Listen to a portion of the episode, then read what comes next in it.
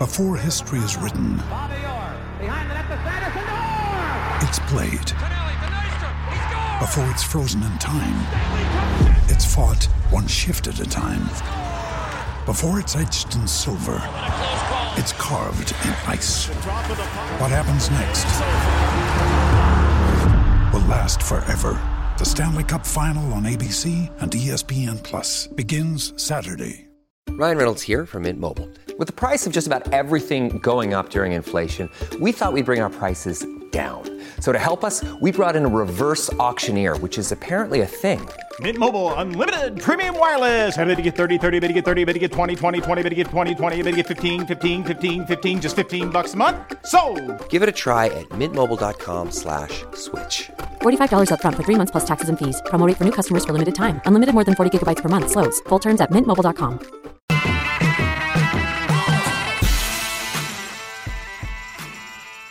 Good morning, grinders. Welcome to the DFS pregame show here on RotoGrinders. I'm Jordan Cooper, aka Blender Ed, Blender HD. If you want to follow me on Twitter, and it's Monday, January 30th, and you know what we do on Mondays? Bringing James McCool. Mondays with McCool, James McCool, the co-author with me on the Theory of Daily Fantasy Sports 15-hour audio DFS masterclass you can pick up at theoryofdfs.com as well as the the advanced players course, which includes James's custom Excel tools, which we'll be talking a little bit about today. Good morning to the chat. Wataz, Defect, Daniel Hutchings, Matt Mears, Matt Kajeski. Give me those thummy thumbs. You know how much I like those in the morning. Wakes me up. Wakes me up. So hit that thumbs up, hit the like button, hit the subscribe button. James, tools. I want to talk about tools, Mhm. right? Not not idiots, right? Not not people ask stupid questions. They're tools also. But we offer uh, in the theory of daily fantasy sports for advanced players a bunch of these uh we call it custom DraftKings tools, although they do work for FanDuel, but they're designed primarily for for DraftKings, such as a single lineup optimizer, lineup simulator, portfolio trimmer, portfolio correlation matrix, the duplication checker, the contest reviewer, the contest history analyzer. Uh, I've showed off a bunch of this stuff on the show the past couple of months. Uh, but the purpose of tools, the purpose of EA, hey, the line uh, lineup HQ, right? The purpose of lineup HQ. Now, obviously, lineup HQ, you know, contains like all the projections. Like you don't need necessarily the tool, right? Like I could just download the CSV of all the projections from RotoGrinders. We have a we have a table, we have a page with all with all this information on it already. But obviously, if you want to build lineups in bulk or quicker, or have a certain, you know, types of lineups you want to see, I mean, obviously doing it by hand is going to take a pretty long time. So I always consider tools to have one of two purposes. One, efficiency, two, accuracy. But in an, in in a, from a macro level, tools aren't necessarily there to like here's the right answer like I put in the magic settings and there you go you solved everything what do you consider the purpose of tools Uh, so I look at tools have different different purposes, right?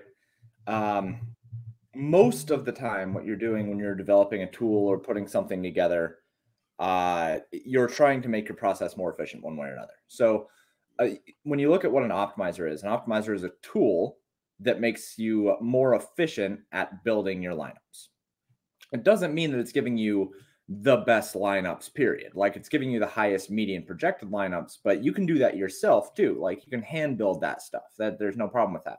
Same thing as a calculator. Um, it- it's just a tool that makes it so that you are faster and more efficient at putting things together in the way that you want to uh, for your entire portfolio to attack slate or for one lineup. Even if you're just optimizing one lineup, if that's what your purpose is, then your purpose is just to efficiently create that one lineup, um, make it as quickly as possible, and replicate your own process and your own um, preferences using a tool. So a lot of the time, it has to do with efficiency. Sometimes it has to do with um, finding trends or looking for patterns that you as a person can't pick up, you know, as easily or at all. Uh, something that the portfolio correlation matrix aims to achieve is something that I think a lot of people struggle to do just ad hoc and and without a tool.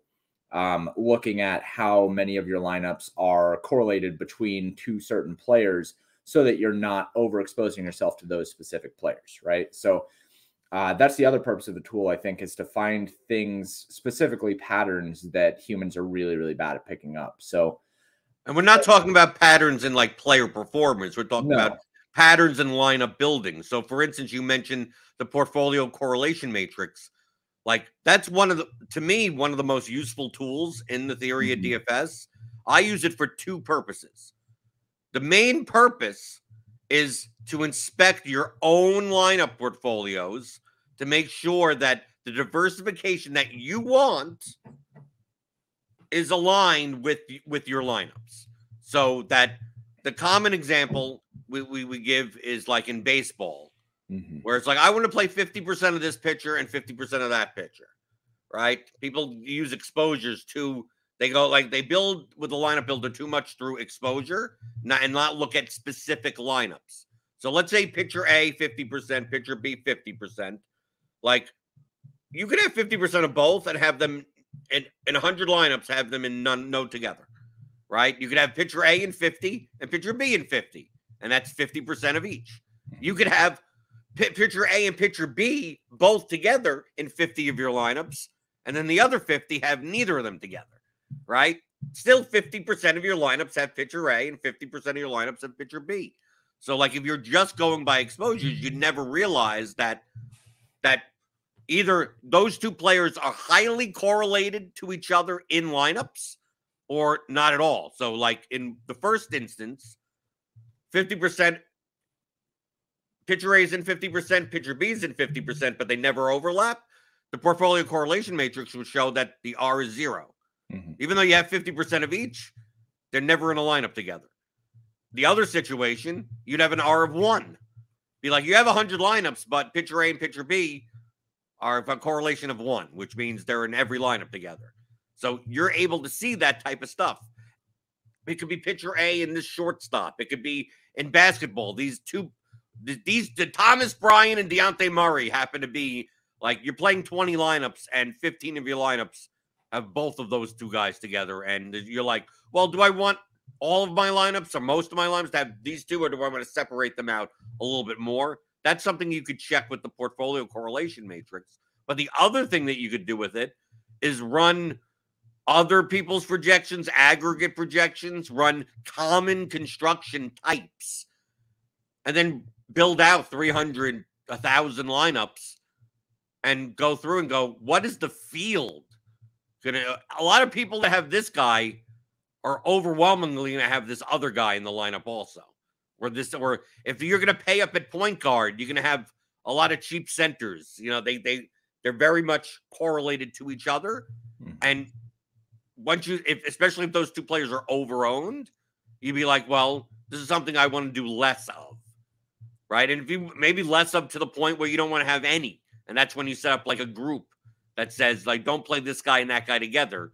You could still have you could still play plenty of both of those guys, but since you're not playing them together in common constructions, you're now playing still say similar projected and similar own lineups, but combinatorically they're not as owned together. So that's the purpose of that tool. And from an efficiency standpoint, good luck trying to do that on your own. Right. In a hundred lineups, right? I mean, like good good luck trying to do that on your own. It's for efficiency. It's something you can figure out on your own. You can. It just takes longer. And that's right. That's so isn't really, that the purpose of the tool?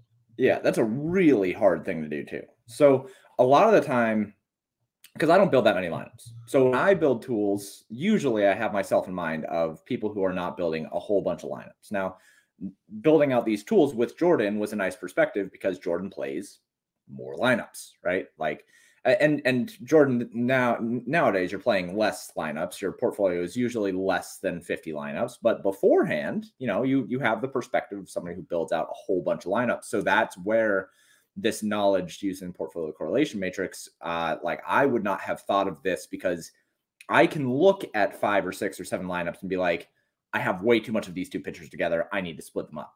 But I if you if you want to do that, I want to highlight the fact that you can do that. It's just a matter just, of and I was just gonna say too Oh. that like it's not right or wrong to do this this way. Remember, the idea is to build out lineups that fit your preference and the way that you think the slate should be attacked. If you are okay with having 50% of two different pitchers and having them all in the same lineups together and have an R of one, that's fine. Like, do your thing, build your. But a lot of the way you people, a lot of people, James, a lot of people, what ends up happening is they don't realize it. Right, that's the. what point. ends up happening That's is that it's an MLB slate, and it's like, well, I played pitcher A and pitcher B both in 50% of my lineups. And then they go, well, pitcher A just put up like 58 points, or, you know, some they pitched a perfect game. And it's like, well, I have half of this guy, so th- I should be great. But the And other pitcher B is 50% Chris guy got killed, and it's like, oh, they're all in the same lineups together. And I didn't like, I didn't intend on, and if you intended on it, that's one thing. But a lot of times it's, a lot of times it's like uh, the pitcher did well.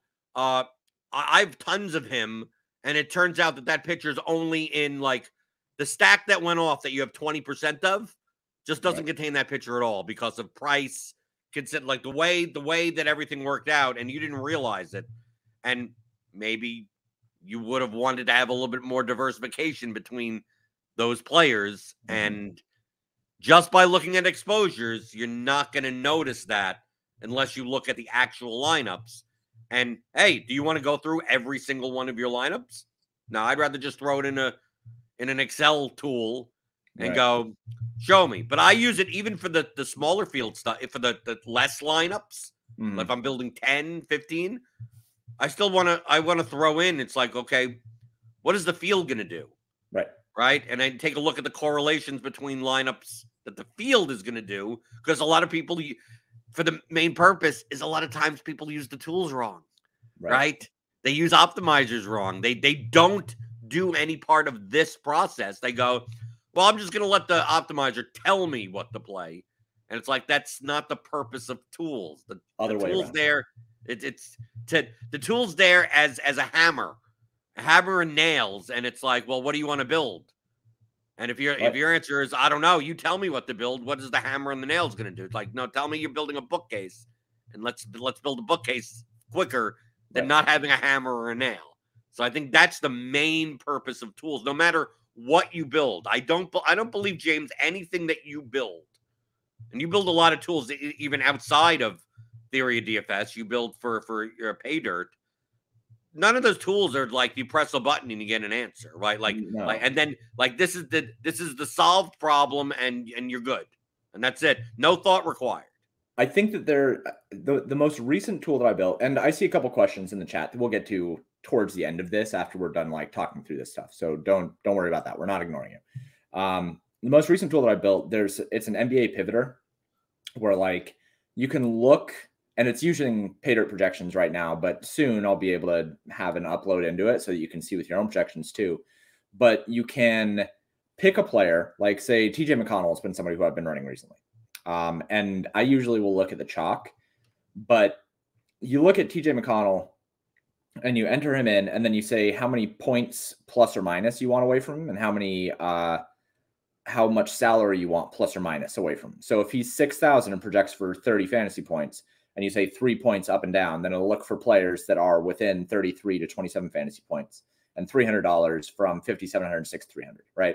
So you run that, and then it'll tell you, okay, well, here's a list of players that you could pivot to and their ownerships and everything like that. And it actually simulates out what um, those what all that players are. It develops a range of outcomes table for it, right? So that Uh, very similar. Essentially, what it's doing is similar to the lineup simulator we have, right? but just But with with those player. players in in the in that range. Right, exactly. So it'll do that, and and that's really powerful for NBA because if you do that, and say with TJ McConnell, like TJ McConnell was 5,700 and projected for like 38 fantasy points the other night, and so if you put him into the port into this pivot finder, nobody is even close, right? So that is somebody who that's probably the only tool I think that I've built in recent memory where it like if there are literally no other pivots to this incredible value, then I think that that gives like a pseudo answer of you should just play this guy. But the vast majority of the time, when you build a tool, all it's doing is saying, hey, how do you want to build? Let's make that a little bit faster. Let's make your process a little bit more efficient so that instead of spending an hour, you can build out a suite of tools that makes it so that you can now spend just 10 minutes on, right? And I think that we achieved that really well with Theory DFS in the tools that we put together took your MMA process, Jordan, your specific process from like 45 minutes down to like 15. And that's awesome because that is one ROI on your time investment. And two, it makes it so that you can react to things quicker and you can make it so that you can handle a bunch of other things quicker.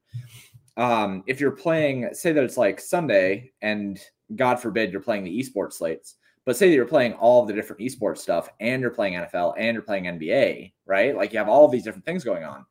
If it takes you 45 minutes per sport, you're not going to be able to handle all of it. But if it takes you five to 10 minutes per sport, then you can manage all of that stuff uh, in a in a more efficient manner. So I, I think that most of it you nailed at the beginning is is about efficiency, but it is also mostly about taking your process and the thing that you want to do and the lineups that you want to build and achieve and making it so that you can do that more effectively. And there's no right or wrong answer in how you want to build the lineups, but the tools are there to make it so that you can build them faster. But even from an accuracy standpoint, a lot of times this season in NFL, I'd look through and go, like, this game is going to be really low owned. And, you know, it is a low total or whatever. And I'll just go through and I'll like lock in, I'll lock in lineups with like a three plus one or something type of stack and then run 300 lineups and then throw them into portfolio trimmer for theory DFS and see what what what are the under-owned and over-owned players that have to be part of those lineups to keep the projection as high as mm-hmm. possible. Mm-hmm. And sometimes I get to a point where it's like, yeah, the only way that that, that, that this three plus one is viable is if I jam in all the chalk. And then. I have to decide out of my 18 lineups that I'm playing on this slate, do I want to spend one that looks like this? And then sometimes I come to the sometimes there's better opportunities, and I go, nah, I'm I'm not gonna I'm not gonna waste a lineup here. You know, jam, jamming in the one-off Garrett Wilson and the one-off David Montgomery chalk, or right because that's the only. If I don't jam in that chalk with this stack, like the projection just goes down too far. Yeah. For for like the spy or power sweeps that I'm in, and then but I'm doing that more accurately rather than just go, well, I want this, so I'm just going to play it.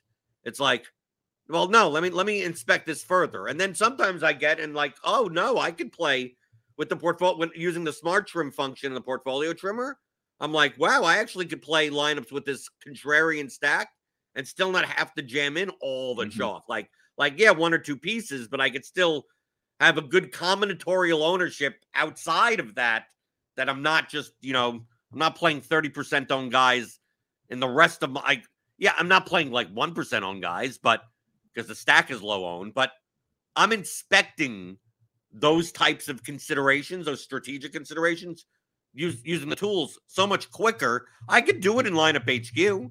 I could build 300 lineups and then manually go through and go, let me let me get rid of this lineup and that lineup and let me see what the exposures look like. Oh yeah, I'm getting a lot of Christian McCaffrey in these types of lineups. You could do all of that. That's what I used to do. Mm-hmm. I used to do all of that. I mean, that's the main thing. I used to do all of that to come to these conclusions of what types of lineups do I want to play, with what are my candidate lineups, because you could play tons of lineups, and then which mm-hmm. ones that I want to go with on this given slate. Like, but that would normally take me like 45 minutes to an hour, yeah. right? Now it takes me five to 10 minutes. I mean, like, depending on the sport, I'm expecting going into MLB season, James, that I mean, I six, you know, six thirty Eastern, like easily done by seven, and and I'm done. And like that's that's that's MLB DFS for the entire day, just thirty minutes max. I mean, and I'm it could probably be even short, uh, probably six 15 minutes, yeah, or something like that. Especially on larger slates, if I want to build out bigger portfolios and stuff like that. Like if if if I'm doing like my three lineup type of process with the double up lineup, the triple up 3x, 5x lineup. With the, I mean, I'm trying to set up something in Excel to kind of use the lineup simulator to to choose the lineup that I'm going to do for the 3x, oh, 5x. I've got something for you coming this MLB season for that. Okay. Because I, I, I want because obviously the the double up lineup is going to be just basically meeting optimal. So like that's Mm-hmm. that's a one that's that that that's two seconds. I'm going to play that no matter what. But it's that three x five x lineup and the single entry lineup where it's like I, I i need a way to basically convert ownership plus projection and go like how much projection am I giving up and how much ownership am I game am I losing? Mhm. and give me like like within a certain range whatever the best proportion of that is without giving up that much projection right? Because i'm not i'm still only giving up maybe maybe five points in projection at max. And then show me like like show me the show me the 10 lineups that that fit that parameter the best which i could use the portfolio trimmer for but i want i want i almost wanted the lineup simulator and the portfolio trimmer kind of almost in one tool Yeah. to kind of show me that at once and then eliminate trim out the lineups that don't fit the right proportion of ownership and then it probably leaves me with like yeah play one of these four lineups Mhm. i'd be like okay okay and then at that point i could just close my eyes and pick one Yeah, I'm really I'm really excited for baseball season for all of this kind of stuff. Um, I, I think that the portfolio trimmer was built for for baseball. Basically, uh, it's like a perfect tool for it. Um, the other thing, and and this is you know blasphemy coming from a degenerate here, but uh, I like to use the tools to decide if I'm going to play slate or not. Um, like yesterday, I used the tools and I, I was trying to build out, and I was talking through my thoughts in the Discord, and I was like, okay, yeah, I mean, I want to fade Christian McCaffrey here because I knew that Christian McCaffrey was going to be like a million percent on, right? Um, and I used the tools and I was building out, and I was like, okay, what's the best lineups that I can build here without Christian McCaffrey? And I went through on the portfolio trimmer, I went through uh, on the lineup simulator, and I'm looking through it, and I'm like, all these lineups suck.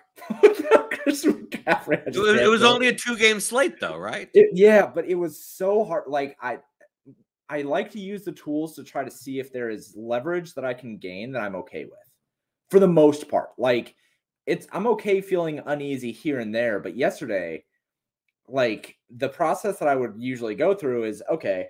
I'm gonna build a bunch of lineups without Christian McCaffrey, and I'm gonna see what the projections are and and what ownership looks like, and I'm gonna see specifically if thematically the lineups make sense in terms of giving me ceiling production from the rest of the players because I do care about that in NFL. And the lineups with Christian McCaffrey, one projected like nine points better than all these lineups just to start. And then after that, you're looking at the lineups and you're like, oh, okay, cool. So I have Patrick Mahomes with Isaiah Pacheco and Miles Sanders, and then like three other Eagles players that doesn't make it just didn't make sense. So using the tools when I was building out, it, it lets me look at after I've trimmed out and I have like 30, 35 lineups to look at. I'm looking at these lineups and I'm like, I don't if these are the lineups that I have for the slate based on my process. I'm not mm-hmm. touching the slate. So I didn't play yesterday. And it felt great because I, because I didn't have to deal with it. The, the lineups that I would have played yesterday were going to be Eagles and San Francisco stacks. So I'd have gotten shot one way or another. And, and I like using that process to decide if I'm going to play or slate or not. Because contrary to popular belief, you don't have to play every slate. You don't you don't have to don't. play every slate You don't have to play every slate. If you think that you don't have an edge that you want to be able to exploit, you don't have to play that slate. I tell people that all the time, especially in baseball season, because baseball season can beat you down into the ground. If you go on like a three week losing streak, you are out of your mind and you're just tilted for the rest of the season. So it's good to take slates off. I, I think it's good to take slates off. When you need mealtime inspiration, it's worth shopping Kroger, where you'll find over 30,000 mouthwatering choices that excite your inner foodie. And no matter what tasty choice you make, you'll enjoy our everyday low prices, plus extra ways to save, like digital coupons worth over $600 each week. You can also save up to $1 off per gallon at the pump with fuel points. More savings and more inspiring flavors make shopping Kroger worth it every time. Kroger, fresh for everyone. Fuel restrictions apply. No to me nba is where you take the slate i'm to me i'm taking uh, seasons i'm taking the whole season. Oh, no, no, no. NBA, I don't care because as soon as we get into what happened last night, or actually, no, it wasn't last night. It was uh who was it? It was um Max Strus, I think, goes for a career high at like 80 fan at like 80% owned or something after averaging like 0.6 fantasy points per minute. After that, I was like, cool, I'm done. So I don't take slates off in NBA because I know that about midway through January, there's going to be a slate that happens where something so stupid and tilting happens that I'm just done. And that and that's all. Let's get to some questions in the YouTube chat. If you have any questions about the purpose of tools or anything about what James does with the tools, mm-hmm. Julio Julio G asks, "Is it possible? Is it possible? I mean, I'm assuming it's possible to build a portfolio correlation matrix for three players because we do it for two. We show you Absolutely. two by two. Yeah. So uh, yes, it is, but um, not in Excel. Not really. Like you could do it. No, I mean, obviously you could do it quickly in Python, but I mean, in Excel, it would it would take too long. It it would be so. There's two things here. One, in uh, in Python, I can run. I can just run a combinatorics equation, right? Like I, it's it's not that hard in, in Python, but in Excel, uh, the way that I had to set it up, and and the way that the portfolio correlation matrix is built, is it is creating a table based on transposing the different players within your entire portfolio, right? So it's pulling in all of the uniques, um, and then it is building out and transposing those, and then building a table of all the players next to each other, right? So first off, when you do that with two players, uh, that's that's okay. That's not the biggest deal. But when you do it with three players, now you have that extra layer. And I don't know if you guys have ever tried to run more than like 500 lineups in portfolio correlation matrix. It can take like five minutes because the math is like pretty brutal and you have to brute force a lot of it because Excel is dumb. Um, if you were to do three players, I think just doing a portfolio of like 250 players probably take like 10 minutes or something.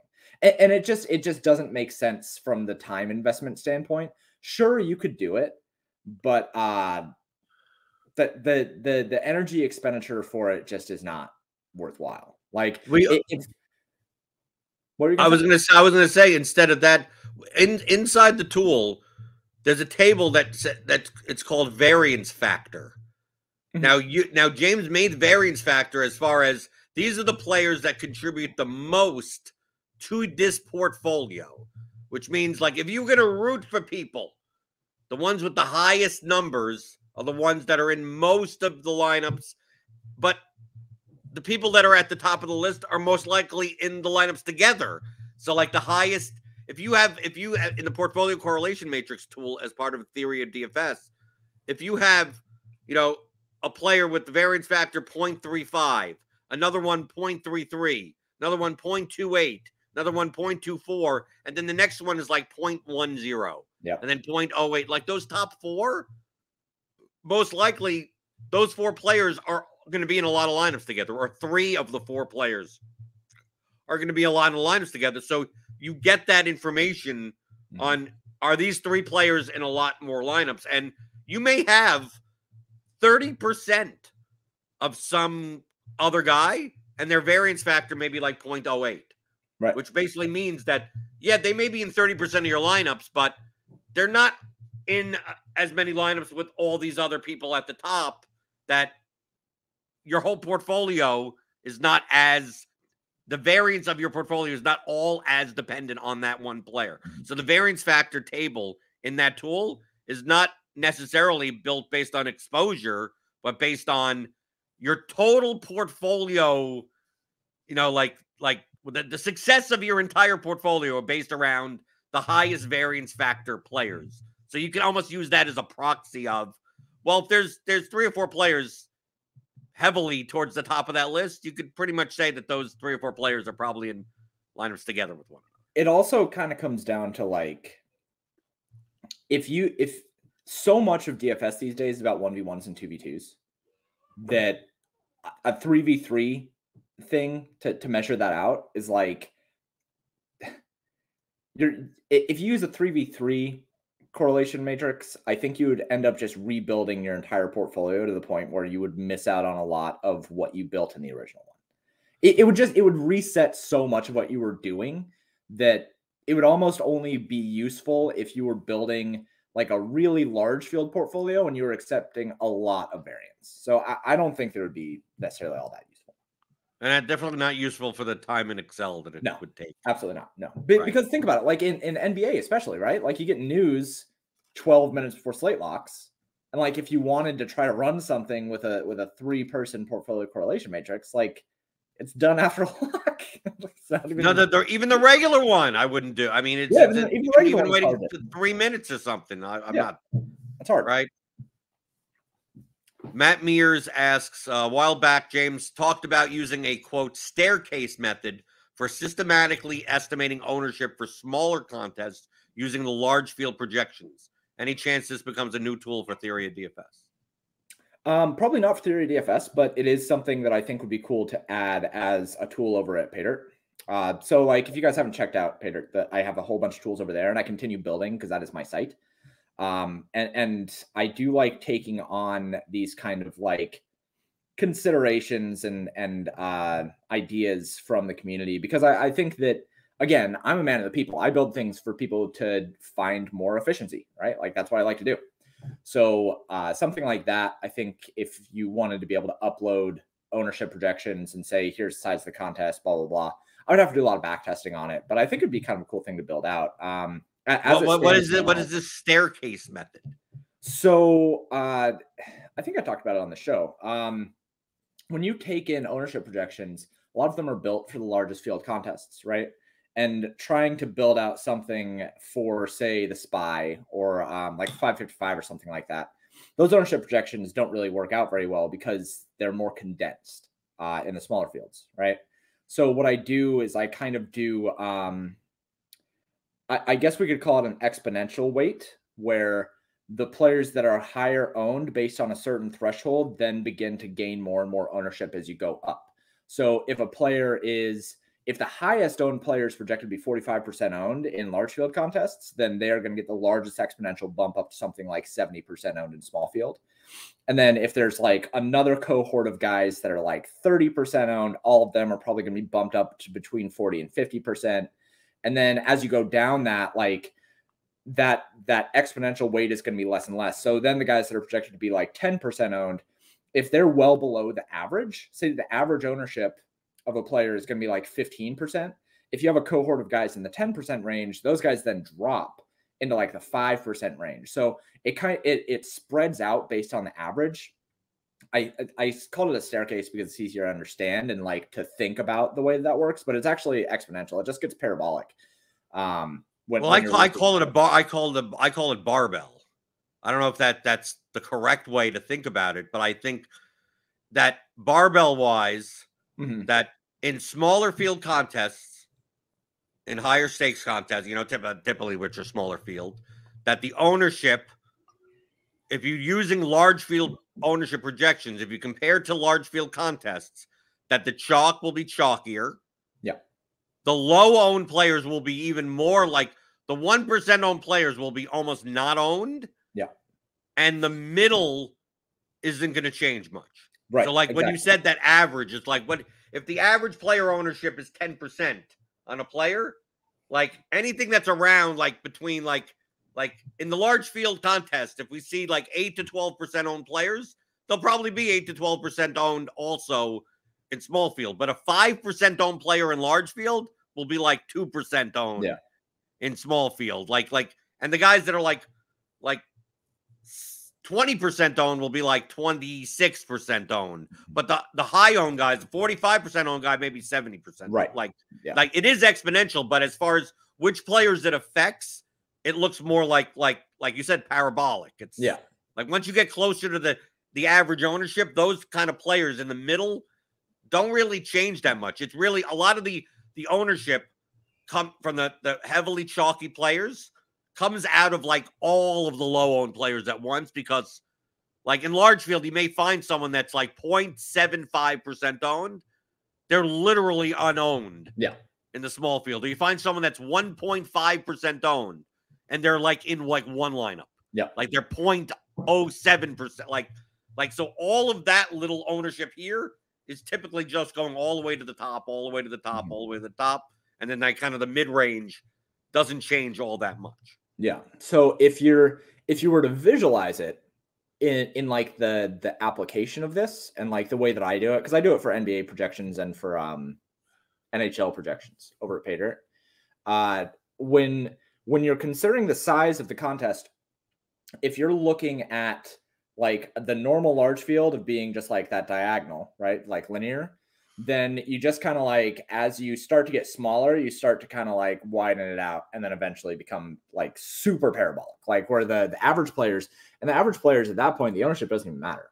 Like at, at that point in small field, you're pretty much just looking at okay, who are the top six to ten percent owned players, mm-hmm. and like those are the only guys that you're really going to be caring about when you're making decisions on the slate. And we've talked about that a lot. We talk about that in theory DFS of um, making decisions based on the most valuable portions of the slate.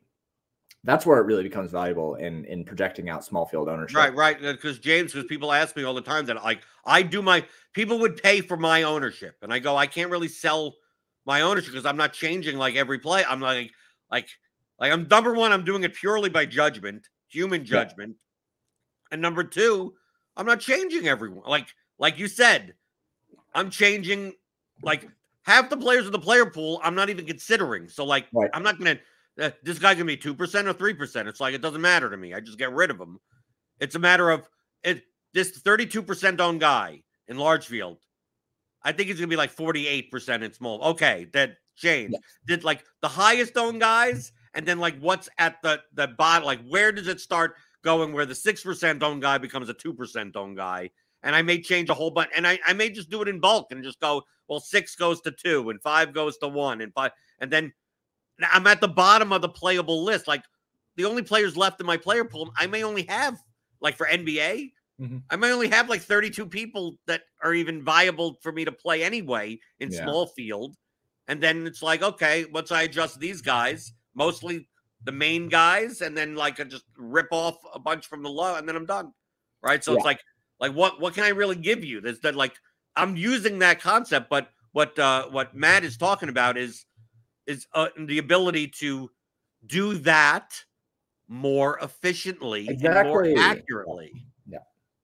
Yep, and, and like the the other thing, and then we'll we'll move on to to the next portion of this. But the other thing is is don't ask one v one or two v two questions about players that like don't matter.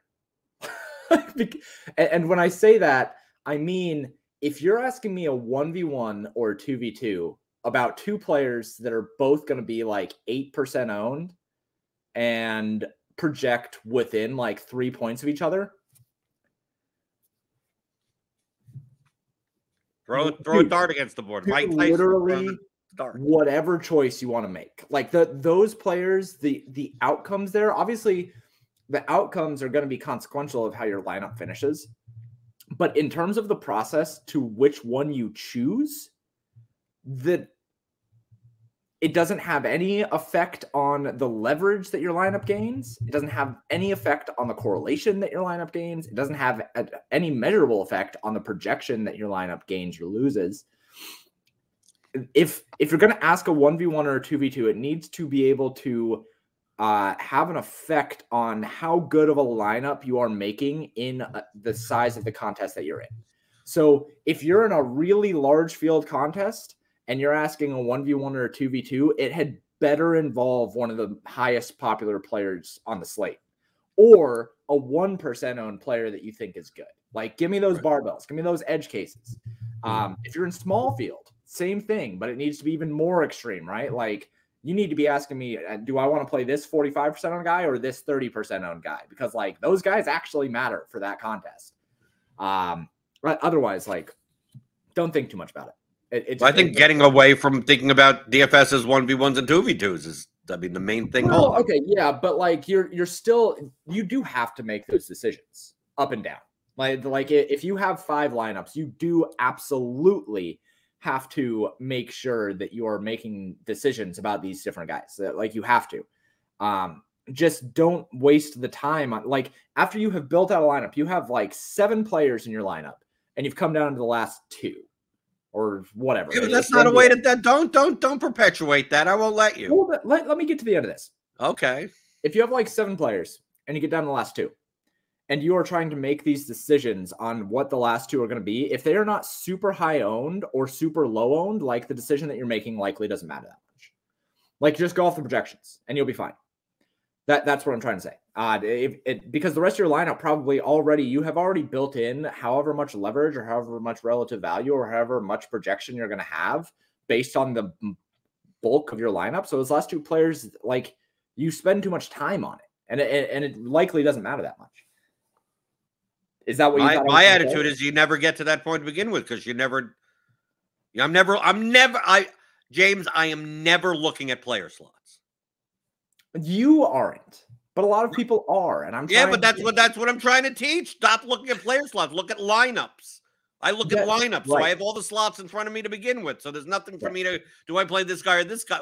Who's left in my line? There's nothing. There's never anyone left in my lineup. I'm only looking at full lineups, and I could well, look. I, maybe the two lineups I'm look, James. Maybe the two lineups I'm looking at are a two v two difference, but I'm not just sitting there with like like uh, a, a six player lineup in NBA going, what two slots are left? I nah, man, you're missing the point because you build with an optimizer.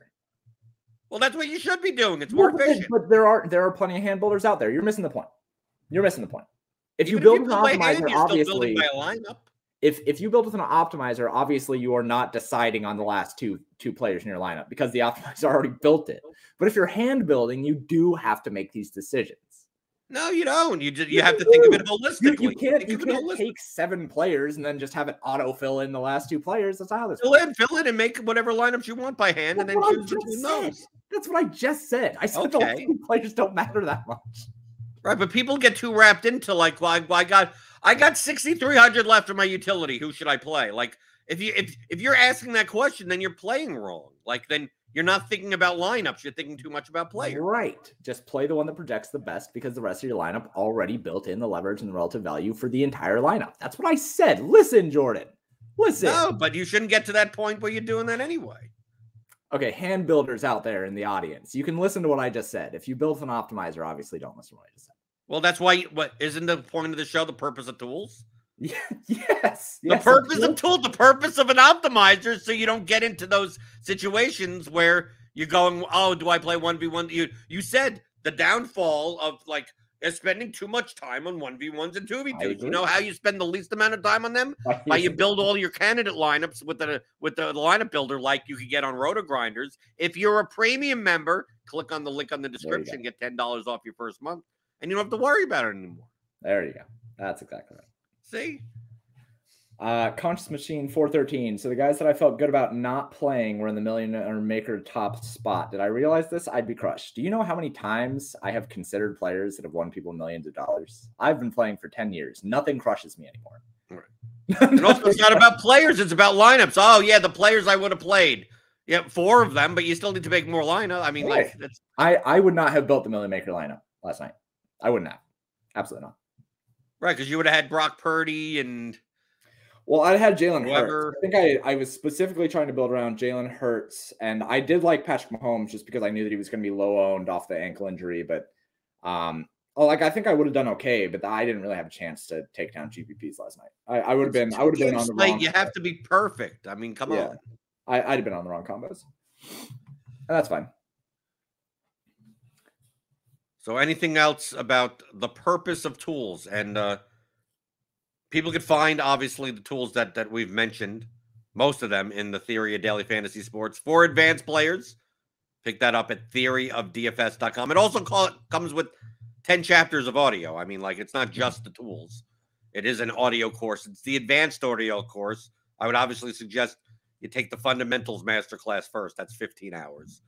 How to think like a professional DFS player before you know, if, if you're used to if you're if you're already building with a lineup builder, if you already understand, you know, DFS concepts like correlation, leverage, project what projections are, all that type of stuff. Like maybe then you could go directly to the advanced players course, but you need you need to know the concepts first before you yeah. can apply them. So you can pick that up at theoryofdfs.com. And uh, James, your your your additional stuff is at is at paydirtdfs.com. Yeah, yeah, paydirtdfs.com. Um, you can find me on Twitter at paydirt underscore DFS. I, am building out a lot of really cool stuff for baseball. Uh, I plan to have a lot of really cool like stacking tools and and uh, I already mentioned a portfolio simulation tool, which is going to be really really cool. So I, am really excited for baseball to come back and um, at NBA I have some really cool stuff over there, but we're getting into the part of NBA that just like I don't even like all all of NBA sucks. God, yeah, but especially after we hit February, dude. You Uh, say that every year, but then the beginning of the season happens and 17 teams are already tanking. I have enjoyed. I always enjoy NBA up through the middle of January. Like I said at the beginning of this, and then as soon as that something happens, middle of January happens, and I'm just like, I'm out. I'm out. Now we got uh, got what 58 days till baseball, I think. Yeah, pretty close. Something Pretty close. that. I'm pretty excited for it. Right. And programming note, by the way, uh, yeah, you won't be back for a while here. That February is going to be off and on. February, okay, just as a programming note, there'll be a show tomorrow, but then there won't be a show till next the following Thursday. I am going on a, a cruise, so I'll be gone for a week. Right. And then also in the middle of the month, there's going to be the NBA All Star break. And that's kind of like there's not much going on. So, you know, Steve and Devin, I don't want to make them wake up, wake up early in the morning to do a show when there's like no basketball slate or nothing going on. So there's going to be a couple of days where there's no show then also. So there'll be, you know, you'll, you always hear me on the, the day before going, ah, there's no show until whenever. And then people will DM me 14 times. Where's the show today? If you don't see a thumbnail, that means there's no show that day. So, so James said there won't be a Monday show for like a month. Yeah. Yeah, and and that's that's a big bummer. I'll probably do some live streams over the next month because I'll miss it. Like this, this is how I start my week. You know, like I, I like the Monday show. So You don't start your week on Sundays, like on the calendar. no, why would I do that? Insane people do that. Yeah, but it's it's the first day of the week on a normal calendar. It's right? not Sunday. the first day of a week. It's that's that's insane person stuff. And the, the first day of the week is Monday. Absolutely, every single. Their week ends. Their ends of the week, so that means it starts on Sunday. No, the the weekend goes from Saturday to Sunday. That is a weekend. Oh, okay. So it's oh, so Start. weekend. It's Saturday, Sunday, and that's the end of the week. How else Not would you ends, possibly not the ends that? plural of the week, not the No. weekends. No, it is the weekend. Nobody says it's the weekends. It's the weekend. The weekend. Okay. Right? How come that? How come calendars start with Sundays? Because Julius Caesar was a cuck. I don't know, man. Like because it doesn't make any sense. Like Sunday. No, I no, I agree. Conceptually, I agree with you. But Yeah. why then? Why does calendars have Sundays and Saturdays? we still have daylight savings time, Jordan. Time is a construct. Like Is Sunday is cal- was was the calendar invented by mm-hmm. by like DraftKings changing their like CSV format like in the middle of a season? I mean, you I- obviously you obviously saw that. I saw you tweeting about it Yeah, I did. Yeah, it's it's pretty pretty asinine. in the middle Um, of a season. Like, why? Why even bother? Why? Why do that now?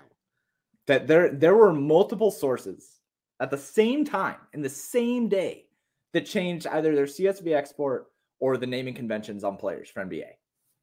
The same day, like in the end of January, for no reason. I, I it must have been it must have been like one of the major um one of the major providers of like salaries or something like that, like that like a sports info or, or whatever, right? It must have been them making a change that all of these different companies sweep through that use that made this change in the middle of the season because I tried to run my scripts in the morning and everything shut down. It's like, no, no, no, 20 of these names don't exist. I'm like, excuse me? Because like I've been building this list for five years and I think I have every single possible name in here at this point. And they did. They changed a whole bunch of juniors and seniors and and the thirds and second, like it all flipped and I had to change all. It was so that was just gross. It's so stupid. I you should be sent to prison directly for that. Direct, like no Good trial. thing you don't you don't have to deal. You don't do any soccer stuff, right? No, no. Oh, Because if you did soccer stuff, you'd you'd you'd you'd you'd you'd, you'd bow out. I that window in the back there, and you're you'd be jumping. You'd, I don't I don't care if it's on the first floor. You'd be jumping out of it anyway. Yeah, it's terrible. Like naming conventions are the bane of my existence, and and anybody who builds models uh, absolutely agrees with me that naming conventions that there should be a universal accepted naming convention for every single player across the internet, and if you deviate, you should be sent to the gallows. Just Just uh, in soccer, and James in soccer, DraftKings. Because remember, a lot of a lot of Brazilians and Portuguese players have really long real names, and then they have their own like soccer nickname. Yep.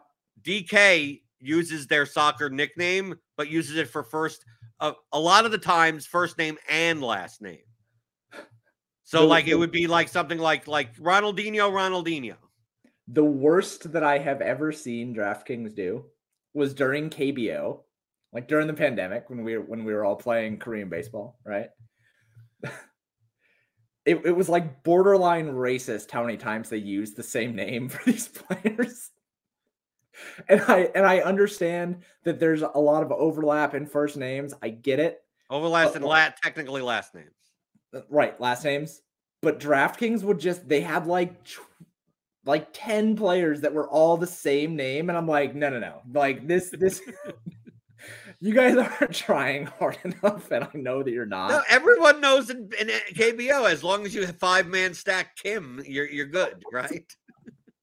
it was so bad, dude. No, I saw that. I'm like, and and you'd have to go search for these starting lineups and have to go, is this Kwon Woo's son right. or is this Kim yes. son? Like, and everyone, if you just go by it, DraftKings would go by initials, and like that wasn't even good enough. No, you had to guess at what these players' names were because DraftKings was just like DraftKings pulled a FanDuel and just said, "We're not doing that. just, we don't care. just not doing that." you you guys can go ahead and do your best, but we're not. That's not us. We're you guys can go have fun. We're not doing that for you. So you can find uh, James's tools, paydirtdfs.com, theoryofdfs.com for the courses and uh, the, the Excel tools. And uh, obviously, you're going to need projections. You're going to need ownership. You're going to need a way to build lineups, right? You get that here at RotoGrinders. Click on the link in the description. Get $10 off your first month for a combo premium package, which gets you all the sports, right? We still got what? Got Super Bowl stuff for NFL, NBA, MLB, PGA, MMA, college, college basketball, soccer, Champions League will be coming back, right? With Premier League. We got everything here. So uh, join us here. You get access to our premium Discord, which includes my Blenders Game Theory channel. Come in and talk to me whenever you want. Ask whatever questions you'd like. I do two or three Zoom coaching calls per month, and uh, and uh, we got we got tons of stuff on this YouTube channel. The Scores and Odds channel for for all your betting needs. Got tons of shows. We got NBA Grinders Live coming up later today. Crunch time right before lock. Well, one, two, three, four, five, six, seven, eight. A pretty big NBA slate tonight. And I'll be back tomorrow for for uh more answering your DFS strategy questions, right? Like I always do here. Monday through Friday. Maybe in February, maybe not so much Monday through Friday, but most of the time, Monday through Friday at 11 o'clock Eastern on the DFS pregame show on rotogrinders.com.